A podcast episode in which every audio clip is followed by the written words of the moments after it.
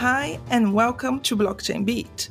My name is Ana Paula Picasso, and you are listening to the Blockchain and Football series.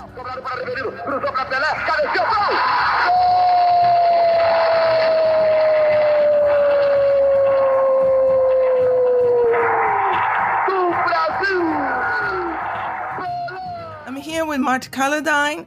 He's a football writer. He wrote two books about football. Hi, Martin. Hello, good morning. So, welcome, welcome to Blockchain Beat. Do you recognize this clip I just played? Yes, I do. If I'm not mistaken, that that's Pele scoring the first goal in the 1970 World Cup. Um, and I, if I should say, I listened to the last episode you did, which was really good, by the way. Uh, and that also seemed to feature Brazilian scoring in a World Cup. So I think there might be a theme emerging. it is a theme. yeah, no, it's a beautiful goal, by the way. A, he scores with his head. Isn't that, isn't that the? I think I'm right to say that was the the hundredth goal by Brazilian in international football. It was like a real landmark goal. I think. I, I am. I once saw Pele. Um, Did I, you? Me and my wife were, yeah, me and my wife were on a holiday in Brazil, and we were standing on the Copacabana, and this huge crowd started gathering, and we were like, "Oh, what's, let's go and have a look." And we turned around, and it was Pele carrying the Olympic torch, and he comes down to Copacabana Beach Ah. with, with the torch, and as he gets up to us, he like I could almost reach out and touch him, and, he's weeping, absolutely weeping with like kind of pride at being carry, carrying the torch, and we were just like completely overwhelmed by this, and then we got in a cab afterwards and we said to the taxi driver, "It's amazing. We've just seen Pele, and he, you know, he loves this so much. He was crying, and, and he just went, ah, Pele. He's always crying." yeah, yeah. The, he has this sort of like very emotional side. Yeah, when he talks about, you know, in interviews, when he talks about what happened in the past, he's quite emotional as well. So he's got this kind of fame of crying a lot, but I think it's a good thing. I think it's a good thing. It was So- an amazing moment. It really was. Yeah, I'm glad you enjoyed it. So you went there for the Olympics or for the World Cup? No, we, we were just um we were just there on holiday, and they, they, it must have been just before the Olympics, I think. Ah, and the- yeah. the- we didn't even know the um the procession was coming through, but it was Mhm. it was we had an amazing couple of weeks. Yeah, that's good. I'm glad to hear. and uh, so the, I was thinking, Martin, for this episode, we divided in two parts. The first part, we talk about fun tokens. I know you went to other podcasts and you're very vocal about fun tokens and why they're good or why they're bad. So we will see. And the second part, we talk about your book, your latest book. I know you have two books uh, one, the first one called The Ugly Game, also about football. And the latest one is it just launched, isn't it? Last last month in January. Yes, absolutely. It's called Fit and Proper People, um and yeah, that's been out a couple of weeks, and it, it's getting some reasonable reviews. So uh, And it's called The Lies and Fall of OWN AFC. Yes, which, Which was uh, we'll, well, I guess we'll talk about it more. But it was a, a company whose plan was to crowdfund and run the, a, a football club. So I don't know much about the story. I read what you wrote. I read in other in other articles, but I'm going in cold. But I love a scandal involving football, so it's going to be a, quite a good story, I think. So yeah, so I just want to kickstart this this conversation with fun tokens. So can you just explain what a fun token is for someone that's not too familiar or just heard about it but don't know really how it works? Sure. Well, so the- there's a number of companies that offer them, um, but the biggest by far is a company called Socios. There, there was a competitor called Iconic who went under a few weeks ago amid allegations that they deny of, of fraud. But Socios have the vast majority of this market. They have six Premier League clubs. They've got uh, PSG, two Milan clubs, uh, Barcelona. So they've locked up huge number of, of big uh, European football clubs and a number of kind of they've got partnership deals with a lot of North American sports teams. But what they do is they offer these things called fan tokens. Now they're not shares in the football club and they're not exactly cryptocurrency. What they are is a, a digital asset that gives you voting rights over the football clubs. Um, and it's based on their own cryptocurrency, which you need to buy to then be able to um, buy these tokens and then vote on them. Um, and at kind of a high level, that maybe sounds interesting to fans. You know, they're pitching it as a fan engagement business really strongly.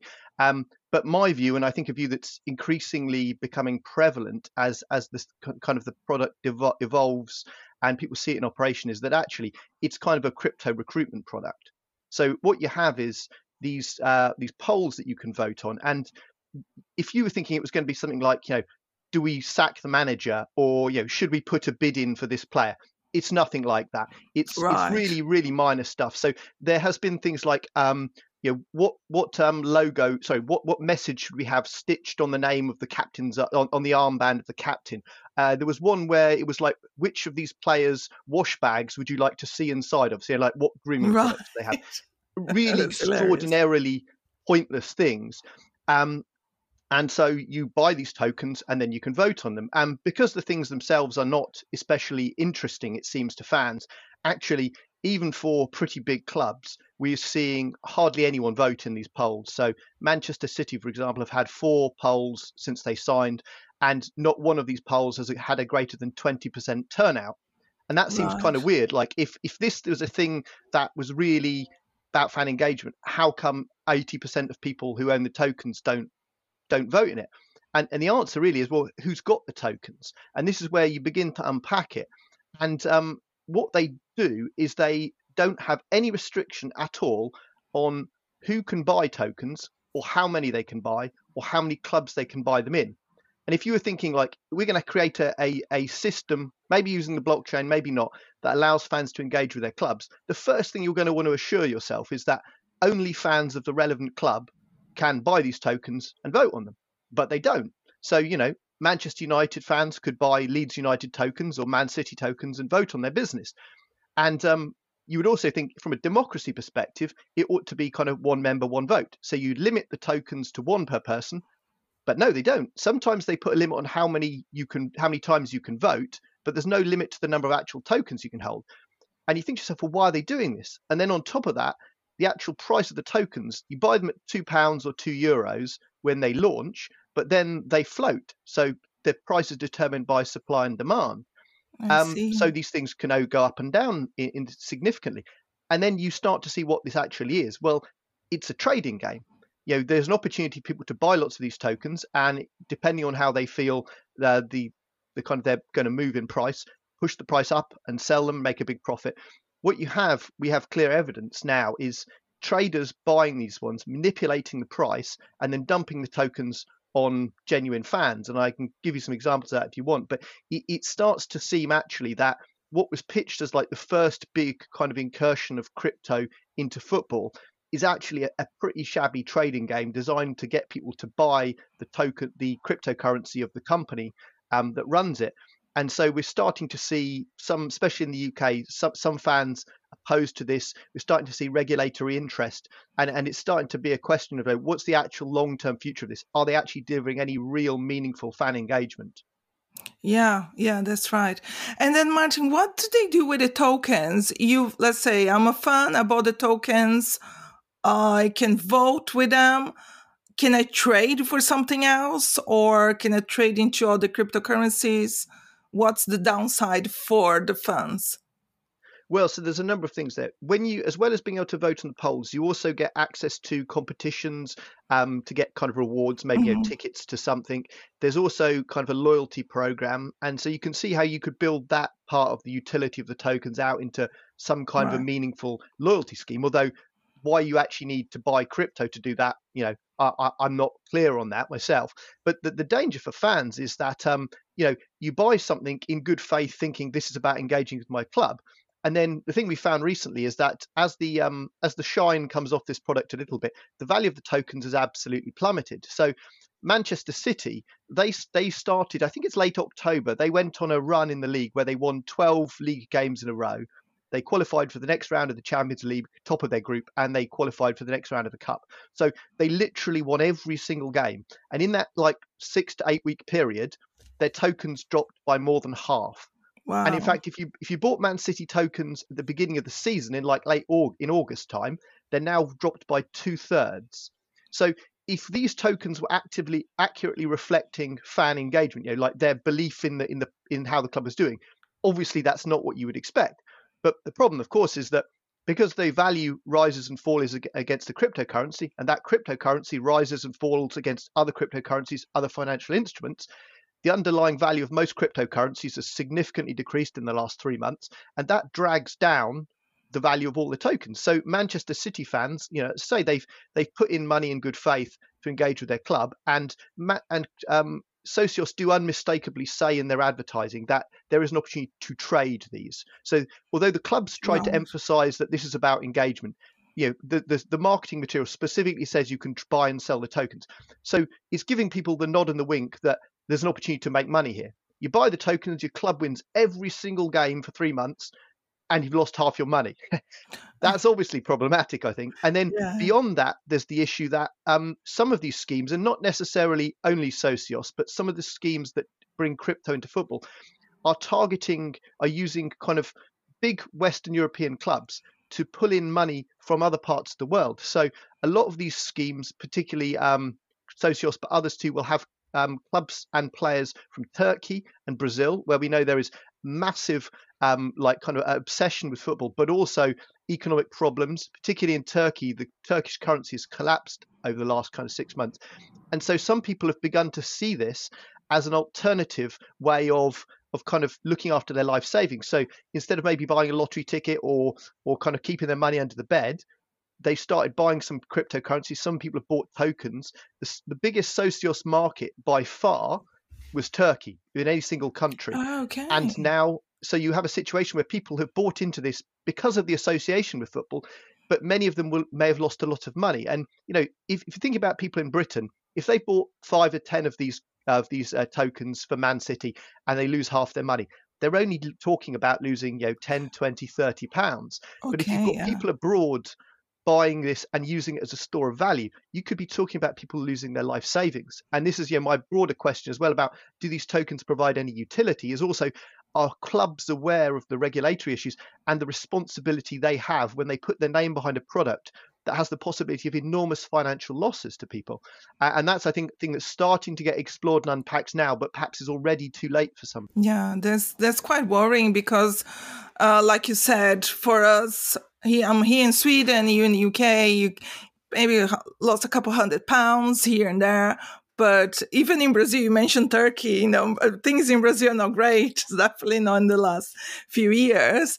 But if the funds are losing money, who is making money with these tokens? Well, that's a really good What's the advantage? What happens is initially when the clubs, when Socios sell the first tranche of these tokens, they call it a, fir, you know, first to- a fan token offering they split the proceeds 50-50 with the clubs. Right. So if clubs are selling 2 million tokens at 2 pounds each, then they're going to get 2 million pounds from a total right. pot of 4 million. Also then Socios take a cut on the uh, on future sales, buying and selling of the tokens, which I'm not certain, but I think they may share some of that revenue with the clubs. So it's a few million pounds for some of these clubs. In the grand scheme of it, if you think about Manchester City, two million pounds is not actually that much money. Um, but so I suspect that they they're kind of getting involved because they're desperate for cash with COVID having put a hole in their bank balances, and they're just saying yes to everything. And they're also perhaps thinking, well, yeah, this could develop into something much larger. Who knows what you know? All the, most of this stuff with, with blockchain, people are saying, okay, forget your criticisms of this now. Forget what, yeah, yes, NFTs look rubbish now. Yes, tokens aren't doing this, but in future it could be this world changing thing. And I think they're probably saying, okay, we'll take the money now and we'll we'll see what it develops into. Um, yeah. But the, the, problem I have is, you know, that in, in English football, this is basically the only product that they're recommending to fans that's completely unregulated. So, you know, if this was a financial services provider, if it was a credit card or a bank account, if it was a car company, the cars have to be tested to European safety standards. You know, none of this applies. If the companies go under, as happened to Iconic, all your money's gone no way it's coming back. If someone runs off with it, as you see with NFTs with rug pulls, nothing you can do about it. And I think you know, like, although I'm skeptical about crypto generally, I'm deeply skeptical about it at a stage where it's not yet properly regulated because I just think, as a matter of general kind of business ethics, you shouldn't be recommending to your customers something where they have no consumer protection at all. Yeah, yeah, I can see that where the lack of regulation is something not just for fun tokens, but still in crypto is, is something that we're still giving the first steps. And fun tokens, I think they are a good idea on paper. in some ways, especially if you're a real football fan and you follow your team. What kind of changes do you see this should happen for to be an advantage for the fans? That's a really good question. And, and this is one where probably you and I won't completely agree because it, it seems to me that there needs to be a mechanism by which only fans of the club can vote on that club. That just seems obvious to me. And I, I can't really see a reason why um, the price should rise and fall. Um, they should fix the price and take that trading element completely out of it. Um, the question is though, do we really need the, the crypto element at all? You could sell these things in fiat currency and people could vote on them. You could use existing technologies, you know, web surveys and emails to ask fans questions. And ultimately what I want to see is is a situation where fans have an actual stake in their club, own shares in that club. And my concern is that sometimes people deliberately or otherwise are using um, tokens as a kind of a way of hoodwinking people into thinking they're getting more ownership than they actually are. And so I suppose the answer is me, there needs to be some way, if they're to survive, of I think bringing that and an actual proper ownership together so that the, the token does confer actual ownership of part of the company and actual voting rights as per you would expect if you're a normal shareholder.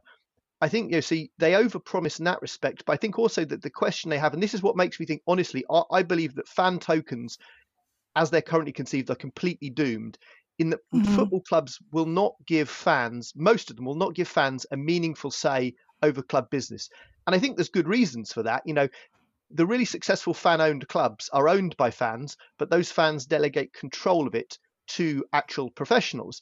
If we, we know that it, it really probably isn't a good idea to say, you know, we'll let people, uh, fans vote on the tactics or whether you should substitute players, which some people are proposing with DAOs to come.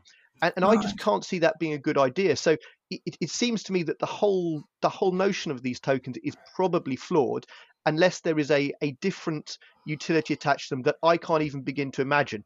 And I should say as well, you know, that I recognise that I'm perhaps not completely unbiased in this. I've I've been reading about this a long time, and, and I've I've come up against so much what I regard as dishonesty by businesses in this area that I'm probably just too cynical now to believe that there's any meaningful, at least in the short term, use from these things. But you know, I'd be delighted to be proved wrong because I think fans are desperate to have an input in their club, to feel more close to their club. And I don't just mean clubs fans in the country of that club. You know, uh, my my the team that I support above all is an American football team, and you know, I've I've I live thousands of miles away from them, and I still feel like I'm a, a, fan of that club, that I love it deeply.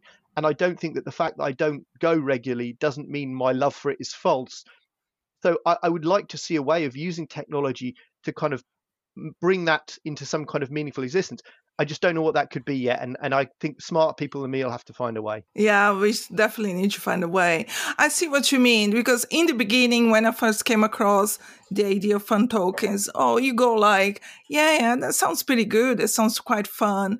But now listen to you and listen to other people as well talking about what they really represent, or how it really works. Then you see why, like you said, why they're doomed and um, yeah, we will see how it goes. I know it's something that's only been going on for a few years, maybe how long? Two, three years with Socios.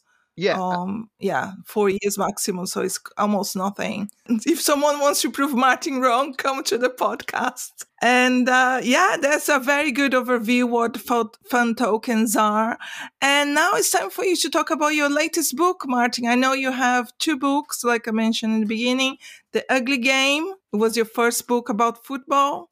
What I really want to talk about now is your latest book, is the rise and fall of OWN AFC it just uh, came out last month in January to 2022. So I come in in cold. I don't know much about the story, and uh, but I know it's a, a story about.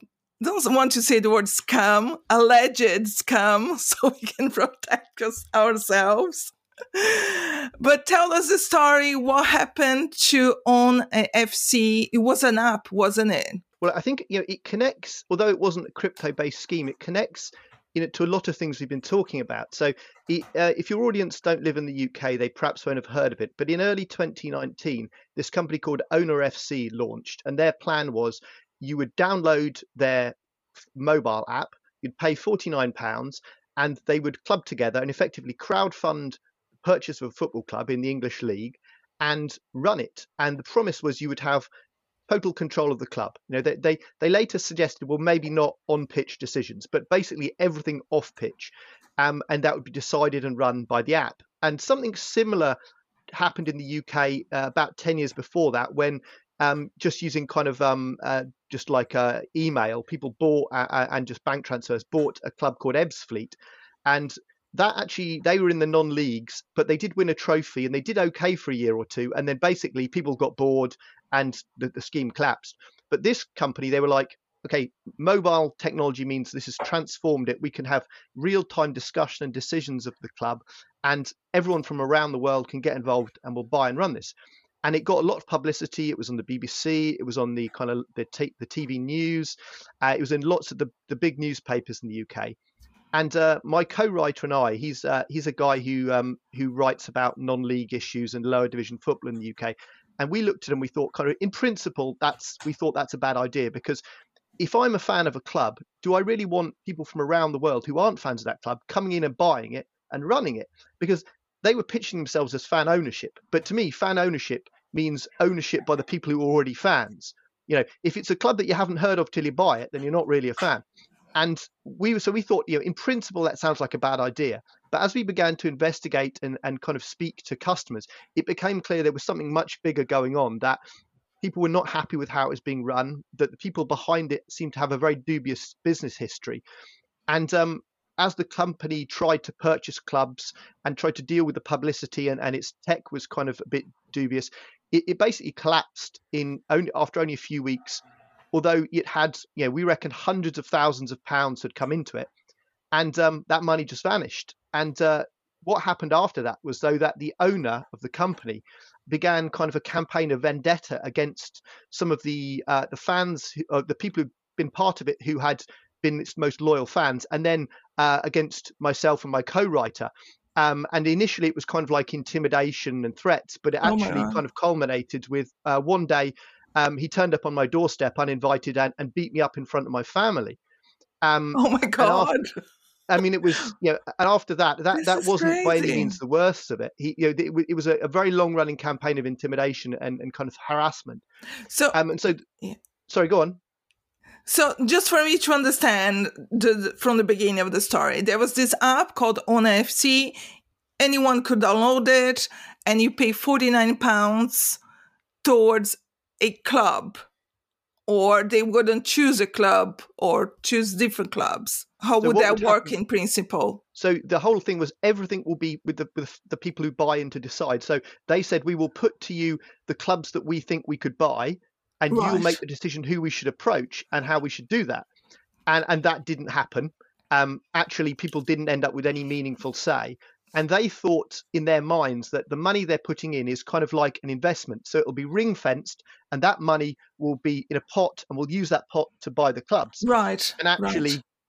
It, it turned out that wasn't where the money was going, and um, uh-huh. so what what the story really is is looking at how again and again the idea of fan ownership, which exists, you know, in different forms across Europe and around the world, and in the UK in small ways but very successfully, is continually used and abused by new technologies and kind of, you know, dubious people to get mm-hmm. fans mm-hmm. to, to, take advantage of the disillusionment that fans feel and get access to their wallets. And you say after days, you mean days after the launch, they collapsed, or what, yeah. what happened there?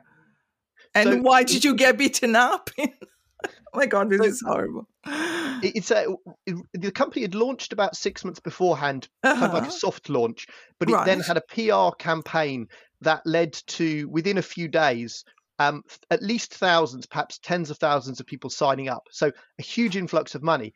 And then as soon as they actually tried to buy a club, and pressure was put on from fans to say, well, sorry, fans of, uh, uh, customers to say, why can't I do this? When's this happening? When's this happening? It became clear that the whole business was not properly structured to manage that and that it didn't have questions, answers for all the questions that people had. And at that point, the owner of the business shut it down, citing harassment. And that was the end of the company. Um, the reason that myself and others were targeted is is you know it's, it's hard to be exactly sure why anyone resorts to that stuff, but we were the most vocal critics of it. The people were writing about it, we were interviewing the, the customers and raising questions about you know the finance, the structure, how this was to be regulated, and so it, we were deemed to have been partly you know responsible, significantly responsible for its downfall. In reality, of course, a, a well-structured business uh, that has a long-term future doesn't collapse because a few journalists ask honest questions of it. You know it's it, i wish i wish i could snap my fingers and take businesses down. You know socios would have gone years ago if that were the case but that's just not how it works. What was the real reason? Or do people have to go and read your book to find out? What was the real reason behind the collapse? well, obviously i would if it's not. obviously I'd, I'd recommend everybody to go and read it obviously but uh, well i mean without being able to get a truthful account from the person who started the company, I can only speculate as to why that is. But my belief is that um, he saw that it wasn't going to work, that he would only end up getting more, um, uh, more kind of trouble, potential legal issues, and that his best thing was to close it down now with whatever money was in the company rather than risk running it further, getting you know, a number of people reported it to the police, although no action was taken by the police and to other and the kind of the fraud investigators in the UK. And so I think he realised that he just whether he I'm sure he believed at one point that it could happen, but actually it was a completely impractical scheme. And as soon as that became apparent through my work and, and that, that of other journalists, at that point it was just like, okay, shut up shop and, and move on to the next thing. Um, so yes beyond that you know it's always hard to know what's in the mind of of people like that and why they do what they do. Um, but clearly yeah, he wasn't happy about how it all ended. Of course of course not. Ben then what happens to the people that invested on on afc did, did they get so, refund? What what happened to them? Well so a small number managed to get a refunds through their credit card companies. And if you if you think back to what we were talking about with cryptocurrency, at least then if it's a you know it's a, a proper a proper business that has a, a credit card relationship, they were able to say you know we feel we didn't get what we were entitled to, what we were right. promised, and so from what we can tell, perhaps half a dozen people got their money back. All the others, the thousands of others, lost whatever they put into it. Um, and you know, again, we're talking about perhaps fifty or hundred pounds that maybe isn't the biggest thing for some people, but um, what came of that, you know, for some of them suffered significant harassment and, and worry. And that brings you, again, it, it makes you realize how much of what we think of as being, you know, living in a in a kind of a, a Western democracy that we're protected by the police, that we're protected by uh, consumer company, so by mm-hmm. kind of consumer authorities, and that generally this stuff people won't be able to get away with it. But the other side of what you find is that you know the internet has set off a is allowed a tidal wave of fraud and a tidal wave of uh, harassment against people, and or, or authorities and, and the police really can't cope with that. And actually, to get kind of justice for people who lost money or justice for, for someone like me who, who was the victim of, of kind of violence is actually very difficult. So I think there's a bigger story about how our institutions are, are, are, struggling under the weight of, of kind of the change that's that's coming to society through through um, the internet and, and as I think increasingly we'll see through crypto.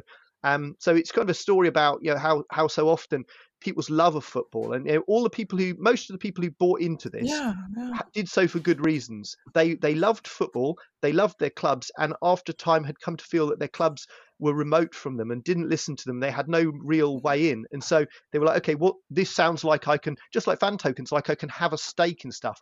And people can exploit that emotional connection we have to football so easily and and and with such terrible financial results that yeah. I think that although this this product this uh, product didn't involve crypto i think it leads to you know bigger stuff. I've been i've been reading a lot recently about daos which are in the uk alone i've seen in the last two months at least four or five schemes where people are saying we're going to start our own dao we're going to issue our own tokens or nfts or our own uh, currency cryptocurrency and we'll go and buy a football club. Literally, some of them are saying, we you don't know who we are, we're anonymous, but we're going to band together and buy a Premier League football club. I've seen people talking about uh, 250, 300 million pounds. And these schemes are utterly absurd. It's impossible that people will raise this amount of money. If you think how many people need to give a hundred pounds to make that possible, and yet or people are already moving on to the next level of, of the same it's, it's owner fc again but with lots of extra zeros on the back end, and oh even less consumer protection. And this is the thing that worries me: is you know we saw recently some some guys from the US, some NFT um, artists saying we will we'll try and buy Bradford, who in the championship I think it is, um, and they had a, a profile in the Washington Post and I think in Forbes. And it turns out all they'd done was email the owner of Bradford and ask if he'd like to sell to them. So there is a media issue here where there are so many people desperate for a story, they will write up crypto stories uh, as if there's any truth behind it. They won't look at all at you know is is have they done anything to evaluate what's being claimed. If someone says to you, "We're going to buy a football club," and one of these people are saying, "We'll buy a football club in the Premier League and we'll buy a club in Italy and a club in Spain in the top flight, and then another 12 clubs around the world at in lower divisions. I reckon back of the envelope that could be a billion pounds they need to raise, and they think they can do that in 10 years. Um, by selling NFTs and tokens. And in one sense, we should laugh at that because that's just so wildly absurd. Yeah. But what if people like this get halfway to doing it? What if they raise five or 10 million pounds? I know What's it's a lot of money. money. It's a lot of it money. Is. Yeah. And and there's you know with football is you know it's one thing raising that much money, but football isn't for wealthy people. Football is for really wealthy people. And you know, they, there's an opportunity to easily take advantage of people by saying we can do this, and people don't sit down and think, okay, how many people at 100 pounds will it take for us to raise 300 million pounds? Is that at all likely? Is there any precedent anywhere in the world for raising that much money? DAOs themselves are not regulated in the UK. It's a corporate structure that doesn't really exist in the UK. You need, that's a big hurdle to cross before you should be talking about raising money towards doing anything. Um, so again, you know, there's, a possibility that we're whatever the and I hear people saying that DAOs are the future. You know, smart contracts will allow us to make sure that the artists and, and musicians are never ripped off again. We'll never have office politics again. We'll never have kind of um, uh, kind of uh, kind of uh, mismanagement by individuals. We'll all know what's going on. Everyone will be able to vote on everything. And so, but where is this happening? Come back to me in five years' time when you've actually proven that it can work. When you can run, you know, a small coffee shop with a DAO, then we'll talk about whether you should be buying a football club. Again, this just seems to me that I, you know, I, I'm I grew up in an era when you know the dot com boom was first happening, when we saw companies you know spending billions of pounds of, of investment capital and collapsing. But what they left behind was at least proof of, of concept that you could make e-commerce work, and then grow gradually that you could make internet banking work. And so they kind mm. of they built some infrastructure. I worry that people are going straight in from you know here's a technology that no one had even heard of two years ago, to asking the public to get involved so we can buy one of the most famous companies in the world. And no one wants to go through the process of actually the hard work of the year long, years long work of building this thing, proving that it works, ironing out all the problems and then coming to people honestly and saying, we've shown this can work. You can invest with confidence in this. Um, and, and I'm not seeing that at least in football. Maybe it's happening elsewhere, and and that's the thing that really concerns me is that as soon as we we kind of we expose one of these scams, the next one's coming and the next one's coming. Sorry, I've gone on, on at some length, but you know I, I think there's a, a massive issue, and football isn't really facing it. Football at the moment is saying, yeah, bring us your money. You can sponsor us. You can have your name on your shirt, even though we don't know who you are, where you're based, and if your product is even legit. We'll take the money. Maybe it's material for another book, Martin, or few books. maybe so. There's a lot to be written about it. There's a lot to be written about it. Um, I'm, I'm, yeah, I'm guessing it's gonna be like a, could be a series. So yeah, so wow, thank you very much for the, you know, very insightful overview into the football and crypto world. And if anyone wants to know about more about the scandal of OwnAFC, go by the rise and fall, not the rise and fall, the rise and fall of OwnAFC. I put all the links in the description. Also, you have your first book as well. Do you want to mention The Ugly Game? Sure. Well, that, that's a unique book because almost no one bought it, so I think copies are very rare. Go buy it. that, that's a book about. I was looking at. Um, I, I'm a long-term fan of American football, so it was about what might other sports, particularly football, learn from the way American football does things in terms of how it's kind of organised and run. So it's a little bit more niche than that, but you know, I thought it was yeah. all right. I think it's all right as well. It sounds pretty good to me. So I'll put all the links in the show notes. Go and check out uh, Martin's two books. The latest one and his first one as well. And uh, if you want, people want to reach out to you, Martin, for interviews. How, what's the best? What's the best way? Uh, you you'll be able to find me on Twitter at Ugly Game. Uh, making many of the points that we've talked about today, uh, um, and hopefully fighting for a better football and for more fan ownership. And um, yes, so good luck, and hopefully, maybe do another series in the future. You can come back if you have another book. Absolutely. Yeah. It'll be interesting to see how all of this stuff has developed because you know it is still Definitely. early days, but there's a lot there's a lot to see. We'll see what happens over the next few years. Definitely, definitely. It's very early days. Thank you, Martin. Bye. Thank you so much. Bye. Thanks for listening. If you want to know how Blockchain PR can help your business grow, just go to www.blockchainpr.online.